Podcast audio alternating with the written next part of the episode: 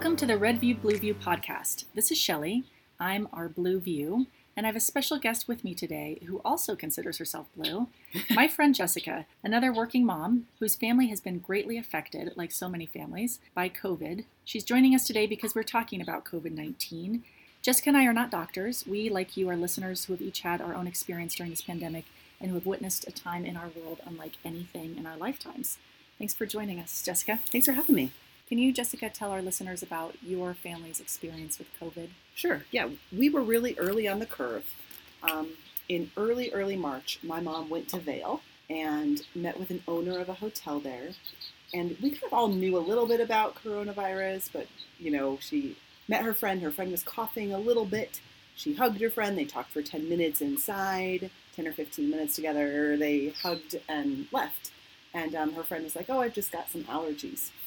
And then my mom came home a few days later, and um, I went to go out with her, and I had her in the car, and she was coughing a little bit, and she didn't make the connection. I was like, "Mom, do you have coronavirus?" Ha ha ha! You know. She's like, "Oh, that's that's so funny." No, it's my allergies because this is early March and allergy season's beginning. That was it. But and my husband was in the car with us too. But after we got out of the car with her, my husband's like, "Let's clean our hands really quick." And we like sanitized. And we got home and we washed everything. We were like, just in case. But it was still really early. Um, Colorado had not locked down. We didn't. No one knew anybody with it. It was just like that's something happening over there in China. Then on March 10th, uh, my family was getting ready to go. We were going to go on a, a spring break trip and the first one was canceled. We were going to go on a cruise, and that was canceled. And then we thought, okay, well, we'll go to Great Wolf Lodge, and then that closed. And we said, okay, well, let's just drive to Mesa Verde, and then they ended up closing that. So we get all the way to Vail, right about Vail, and um, we're in our in our van. Um, Ross starts saying, "I just don't feel that good," and I was like, "Oh, well, you know, I, I, we just heard that President Trump was getting ready to, to, declare a national state of emergency, and we were like, you know what, this cannot be good." And um, we pulled over to turn around, and it was like near a Walmart in Vail, and there was just like hordes of people going in and hordes of people coming out with giant amounts of groceries. We thought, ooh, this is not good. We need to go home. We need to go home. So we had a two hour drive home, but first we were like, we better go into Walmart real quick and get some food because this is not a good sign. So we got some food, we went home, and then later that night he came down with a fever. Um, and by then my mom had had a fever and she was we didn't know it was coronavirus yet but she was just not feeling well. And she lives alone. So we didn't like put our eyes on her or anything but we kind of she, we knew she, said oh, i'm just feeling sick and i have a fever and i'm not feeling good. By sunday or friday night roz was really sick. By sunday night i had gotten sick. There was a period where we both were very very sick and by now um, school had said that we're not going back um, for at least for that you know the week after spring break spring break was the following week. We were just like, this is serious. This probably isn't isn't looking good for us. We probably have it. My, we told my mom, we think you have it too, and she's like, no, I don't. I'm a really healthy person. I've never even had the flu, and she just wouldn't believe that she had had it. And then I got really sick. We were both sick for a while, and we had our kids, and then of course our kids are really young, so then they got sick. They were sick only for a day. It was really easy for them. Um, just a day of a fever for both of them and a little cough and a little sore throat. But Roz and I were really sick. Roz was sick though, only for about three days or four days, kind of like laid up in bed. And I was laid up in bed for like seven days. Mm. Um, so we had different kind of courses of it, but both felt like it was the worst we had ever, the sickest we'd ever been. Because knock on wood, we had never been seriously sick, you know, aside from like a flu, which isn't serious for our age. So it, it just felt like a really terrible flu but totally different symptoms. Weird things like losing your sense of taste and smell, um, which, by the way, took a couple weeks to get back. So during that period, we were taking care of our kids. They got sick, we got sick, everyone got sick. We knew we shouldn't go out. Um, on Wednesday of that week that I was sick, my mom went into the hospital. They said we were treating you as presumed positive for COVID. I was still really sick, so it was hard for me to kind of comprehend what was going on and all of that. Um, but I knew she was in a safe place and she was at the hospital it took uh, from, from that Wednesday till the following Monday to get her results back, and of course it was positive. So she went in from that Wednesday. She was in about two weeks or almost three weeks. About a day and a half, two days after she got to the hospital, they put her on a ventilator in the middle of the night. And they didn't call anyone or tell us. And I didn't know a lot about ventilators, but I knew that I had seen online that it was just not good when someone got to the, the point of being on a ventilator. So um, and I was really upset because when we talked to them that morning when we woke up, because we were talking to the hospital every day, they notified us, and we didn't know that when you're on a ventilator, necessarily you have a tube down your throat, you've got the whole intubation, and so that means that you can't talk. And to put a tube down someone's throat for long periods of time, they put you into a kind of a medically induced coma. So she was on full life support in a coma with a tube down her throat, and I thought, well, now we can't even talk to her. And I was re- it was really um, sad because it felt like that happened so fast. I did not expect Right. that to happen so fast. I, I would have said some things to her if I knew that was going to be it because you just don't know if they're going to be able to come out. And on top of that, hospitals have locked down, so you couldn't go in and see anyone. Even had you been healthy, you couldn't have gone. No, no one could. They didn't let any, any, any visitors, except for apparently a birthing woman can have her her partner with her, um, or if you have a child that's sick, one person's allowed. It was really, really scary. She kept getting worse and worse and worse, and her ventilator it started. They have something called PEEP, which is like the pressure that the ventilator um, puts forward, and then they have the oxygen level. So she was at the highest oxygen with the highest PEEP at the very beginning, just as sick as you could be, and she wasn't getting any better. Nothing was helping. They gave her that Z-Pak and you know the azithromycin that Trump had talked about, and that didn't help at all. And she still had a fever. Her body was producing way more of an immune response than it should have, um, an over response. So she went into this thing called a cytokine storm, and then she was diagnosed with uh, severe pneumonia and ARDS. So at this point, the doctors were like, "She's not looking very good. It's not." Their words were, "It's not looking promising." Someone said, and I don't remember who, but kind of like, "You should probably look in and make sure that you've got this like you know healthcare power of attorney and all those things." And of course, my mom didn't have that. That was extra um, scary. But um, since this was early on, we had the ability to be a part of a study. My mom did for a medicine. I don't know if this is going to help anyone else. Um, if it does come out later, I think it'd be great. It was called Actemra.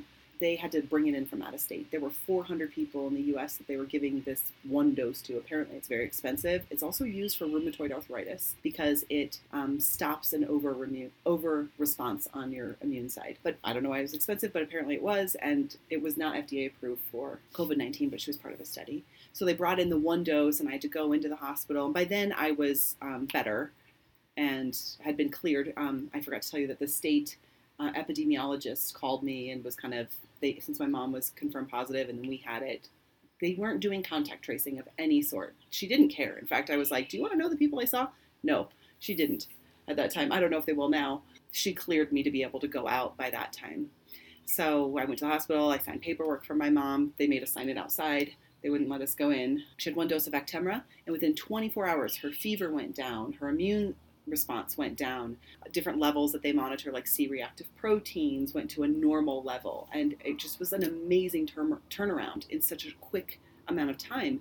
It, she turned the corner from being someone that they thought, this isn't looking good, um, to actually, we can turn down the PEEP, we can turn down the oxygen. And a few days after that, about maybe four or five, she was able to go off of the ventilator. And I remember you told me they gave her that one dose, the only dose given in Colorado. She was maybe the sickest person in Colorado right at that time. at that time yeah and who was also a candidate for that i don't know maybe there are people who aren't a candidate i don't know but yeah Interesting. I know during that time you had a really hard time and thought that she was dying, Mhm. um, and were pretty fearful of that. Yeah. Well that was that was probably the worst part i felt you know kind of unable to eat unable to sleep really scared that she was going to die in there and she would die alone you know with very few people coming in to see her because every time someone goes in they have to have their full ppe on and they were already you know aware that they needed to conserve ppe so she wasn't getting a lot of people coming to see her and i was thinking she could die totally alone. I will not be able to say the things i wanted to be able to say. And that was that was the worst part of it. And then of course you know just because everyone always imagines when your parent is going to die you think when my parent dies in the future i will be by their side. I will be there you know in their last moments and they, they won't die alone no matter what. It was just never in my mind that someone could die alone. It was so traumatic. Um, i had actually someone reach out to me on facebook and she said hey i'm a, I'm a trauma counselor and I, you know whether you know it or not this is very traumatic for you. This is like if someone loses a parent to a car accident or something where they're just gone Suddenly. and you, and you can't yeah suddenly you can't do all the things you thought you'd be able to say and do and be there so it was it was really really traumatic Well, you said they intubated her in the middle of the night, so you didn't know it was going to happen. right And I think I asked you previously my about my speculative, uneducated theory that with COVID patients, it seemed like there was a lot of intubation, and I was worried that maybe with that particular disease, uh, unless unless absolute necessary, which I think it was in many cases, I'm sure it was, that I, I was worried that that was contributing to some of the deaths because I know my cousin's wife is a nurse and she always says, once you put someone on a ventilator, your first priority should be trying to get them back off, starting mm-hmm. immediately. Mm-hmm. And so I worried about that with COVID treatment. But you told me that you did not think that was the case with your mom. She needed to be put on, and right. there was no no question about that. Yeah, for sure. And I think since you're able, one is able to, the doctors and nurses, to adjust the PEEP and adjust the oxygen levels. You know, it doesn't seem like there would be overuse of ventilation unless people are very not paying attention to those levels. They can always adjust. It's very customizable. Right. Thank you for sharing that story about your mom. And I'm sorry that you went through that, that she went through that. She's okay now? She's awesome. She's doing so, so well. She did not have any pre existing conditions or underlying um, conditions. And so she has healed. Her lungs have healed. We saw a pulmonologist. She's doing great. I'm so glad to hear that. And uh, obviously, you are as well. Mm-hmm. Um, so, let's talk about some of the numbers now. Like I say, we're in mid June, so we have numbers uh, coming in now that maybe we didn't have at the beginning of this pandemic. There was a lot of modeling. Criticism of the modeling has been well, modeling is often wrong, and uh, now we have actual numbers to look at. Um, I was reading just the other day a study out of Stanford called The Infection Fatality Rate of COVID 19 Inferred from mm-hmm. Seroprevalence Data. It's by Dr. John P.A. Ioannidis. And his study uh, looked at 12 other studies about the infection fatality rate with respect to COVID, in other words, how deadly it is. Mm-hmm. Seven of those 12 studies had, quote, inferred IFRs, again, infection fatality rate, in the range of 0.07 to 0.2, which is similar to IFR values of seasonal influenza. Three studies were modestly higher than that, and that is 0.25 to 0.4 in uh, Geneva, Wuhan, and two were modestly lower than that in Kobe and another city of 0.02 to 0.03. So I was reading some of these recent studies, and then I also noticed just the other day in the Denver Post there was a chart that shows in Colorado each of the COVID outbreaks and how many people died in each outbreak. The Denver Post did not add it up for you, but if you manually added up just the ones from nursing homes, assisted living, jails, um, you read deaths. It was pretty much most of the deaths, the overwhelming majority of deaths in Colorado due to COVID. Were old people. Yes. Yeah. Well, not just old people, but people actually, right. unfortunately, sort of locked up. Vulnerable uh, people. Uh, yeah. That was sad to me to see. Basically, these are vulnerable people sort of locked up in wherever they are, and you, you know, no one can visit them, and they, and yes, elderly. So I thought, well, the IFR, the rates that I was just speaking of from the Stanford study, um, obviously are much lower for the rest of the population who is not elderly or not not otherwise ill with, with other illnesses. And so it's got to be a fraction of that, somewhere between 0.01 to 0.03%.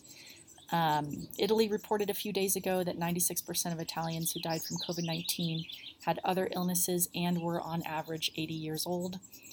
And so the data looks like statistically, while an elderly person in a nursing or assisted living facility has a high chance of dying from COVID, a school age child faces statistically almost zero chance mm-hmm. of dying from, from COVID. So I've been interested lately, and, and you, like uh, me, you're a working mom, uh, interested in schools and whether they're going to reopen and what uh, under what circumstance they'll reopen. So let's talk about that for a minute.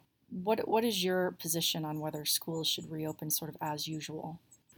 I'll, I'll say I think they absolutely need to go back full time as they were with all 30 kids. That said, people who have older grandparents at home or immunocompromised children or family members at home, uh, I think those people should have the option certainly to remote school. Okay. And I guess some listeners might be surprised to hear you say that after right. everything you went through with your family yeah. um, and almost losing your mom. Because right. there has been some, I guess the way of thinking is well, children can be vectors of disease. We know that because all of us have caught a cold that our kid came home with or whatever. Um, but what I've read recently is that closing school, I agree with you, closing school makes almost no sense given what we now know about COVID, except for potentially protecting teachers over the age of a, a certain age. There was a doctor, uh, Peter Andersen of infectious disease at the Danish Serum Institute. He said just about a week or so ago to the media that, quote, you cannot see any negative effects from the reopening of schools. Um, and then also in Finland, a top official announced similar findings recently, uh, suggesting that there's been no wider spread of coronavirus since schools reopened there in mid May. Similarly, in Northern Ireland, this May 28th article uh, study said that there was no evidence of secondary transmission of COVID 19 from children attending school in Ireland in that study, I read it, it says basically children do not appear to be drivers of transmission of this Right. disease, which surprised me a little bit. And I wonder, by the way, if that's because they're not very um, symptomatic. They just they have it so mild that they're viral. And this is I am not a doctor, but um, I know that there is a about getting it has to do with your viral load, which is why doctors and nurses get it so much stronger because they've got multiple people giving it to them. So ch- the children have such viral, um, low viral load and low viral shedding that maybe they're not big drivers of it. Right. So you you think school should reopen pretty much as as usual, despite your experience. Yeah. So uh, it's for a couple of reasons. One, if I start with kind of the most selfish reason, my husband and I are both college educated, and I feel like we did a terrible job educating our children at home. I feel like we really, really failed. Um, so I think most people are not trained teachers and are not good at that. So I think our kids' educations are all going to um, suffer if we continue this. Right. Two, obviously, there's a social emotional component that really matters to kids. They're, one of the main jobs of childhood is to learn how to kind of be a person in the world and socialize. Um, so the social emotion, emotional component is a, a really big one when you are locking kids up, especially. The third one it has to do with there are some children in parts of this country that are in poverty and their only meal is at school. They're on free and reduced lunch. They get breakfast at school. They get lunch at school. And if they're not if they're not at school, these kids are missing out on food. So that's another another issue. Um, fourth, domestic abuse has gone up so much Right. with people home. Um, it's bringing parents to their absolute brink. It's hurting, you know, parents' abilities to go back to work. That's another thing. This is going to cripple the economy until parents can get back to work. And if parents have children at home, they can't get back to work very easily. So domestic abuse has gone up. Um, teachers and other people at school are mandatory reporters. They don't have their eyeballs on those kids anymore. So I think that's another problem. And then, like we talked about, kids um, tend to get it very, very mild. So I think I think all of those are reasons why we need to put kids back in school. And the people who are vulnerable, they they should and, and could stay cocooned at home. Right. I agree with you. I think the the risks of kids falling behind at that point, if we go into the fall or winter, um, we're talking, you know, kids being a year behind in math. They're already behind at this point, Yeah. or other important subjects. Um, so I worry about the as a as a country why we would do that to our children uh, educationally. Two, the as you point out, this social emotional aspects of school are so important to mental health and to the health of the children. Yeah. Uh, kids need to be playing with each other. They need to go to recess together. They need to have social interaction. Uh, they need all that, and uh, and to deny them of that for an extended period, I Yeah. think a few weeks, you know, in the spring was fine. To deny them of that for for for many months is uh, very unhealthy mentally for the child.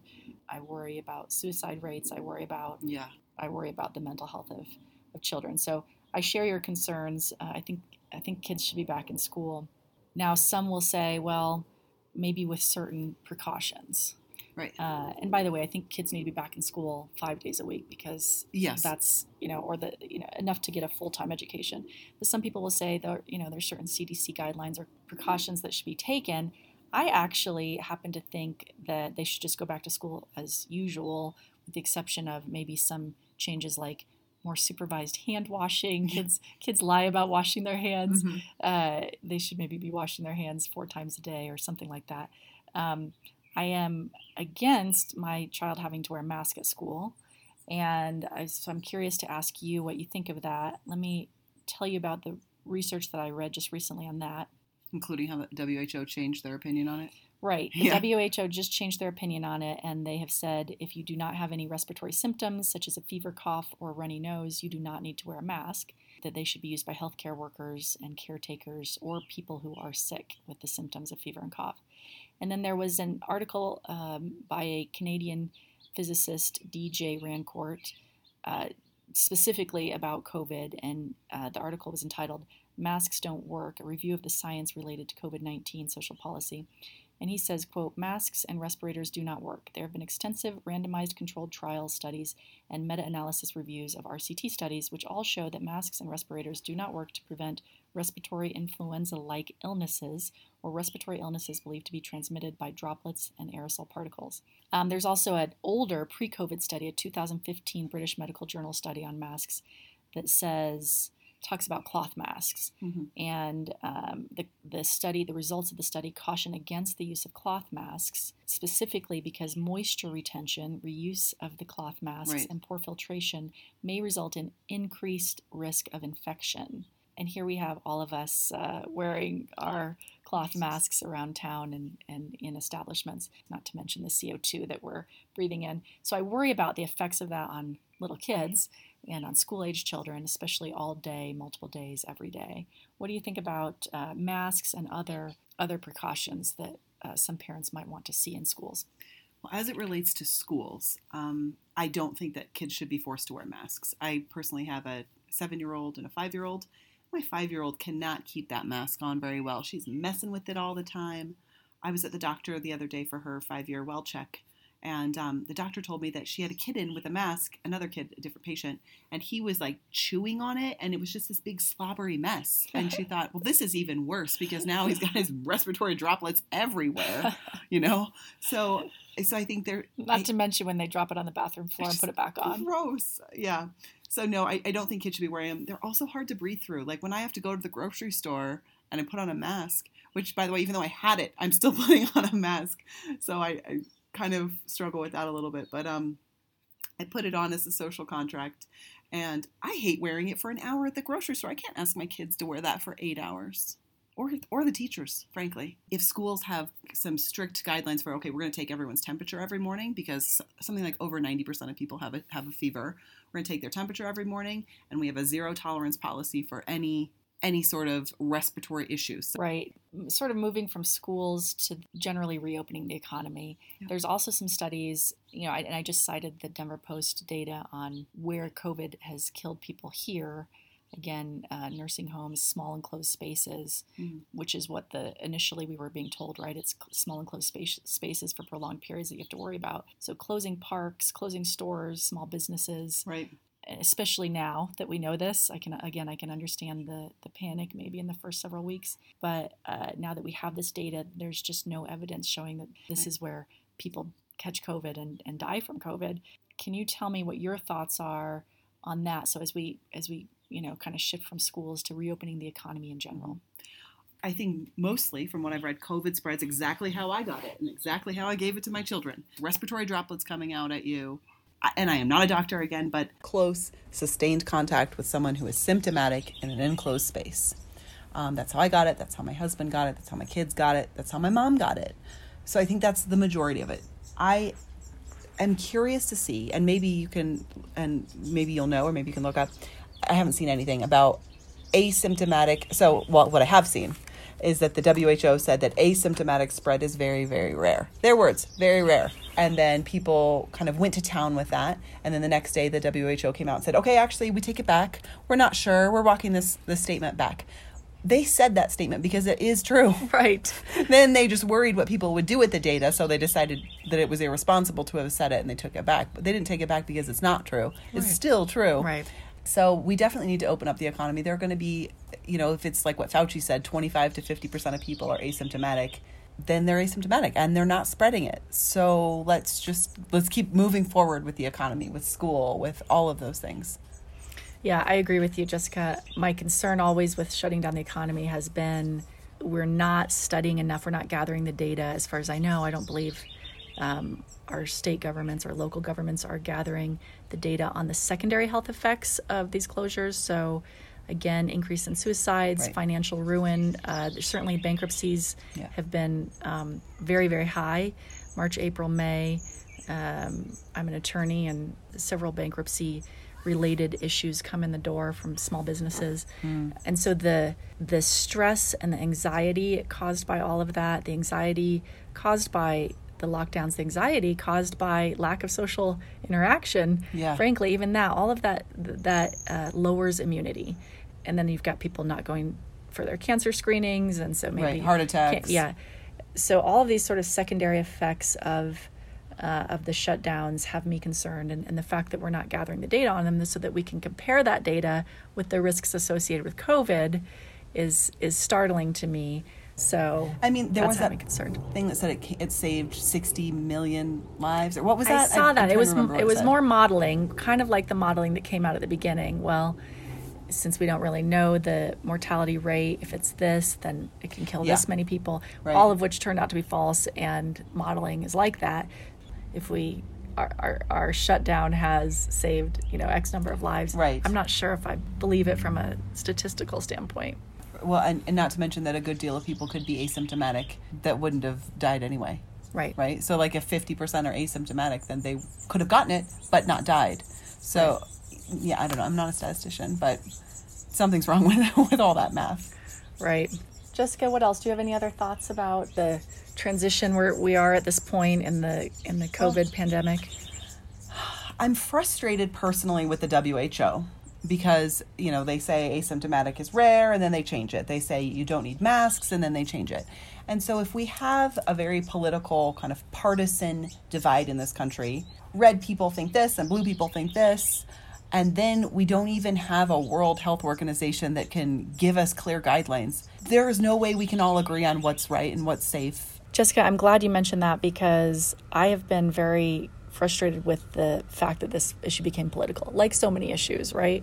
So many issues you think wouldn't be political, and uh, and COVID became political. Trump contributed to that, and Yep. and the media uh, really contributed to that. And so now you sort of see this phenomenon where a lot of people on the right, a lot of the red view, kind of agrees with what you and I just talked about, and a lot of people who are more blue view don't. And uh, I've been saddened by that because one of the premises of this podcast is that people need to talk to each other. Yeah. Uh, we need to talk about data, we need to talk about information. And if we can do that, if we can talk about real issues and not get entrenched in our political parties Yeah. toeing the party line, then we can actually get things done and uh, and and oftentimes realize that there are a lot of things we agree on. And you and I, during this discussion, I think, have shown that we agree with a lot of people who have the red view. Um, so it's sad that it became so political, and then now people are entrenched in their positions, and regardless of what the data says, aren't going to want to to move on this because it's not what their party line Yeah. tells them to do. Yeah, in fact, my dad got really mad at me when I, I shared the article that you had Uh, it was a compilation of some of the studies we were just talking about. It was Yeah. written by a conservative, but Right. it, but the studies within it uh, were why I shared it because there's the data and there's the studies and.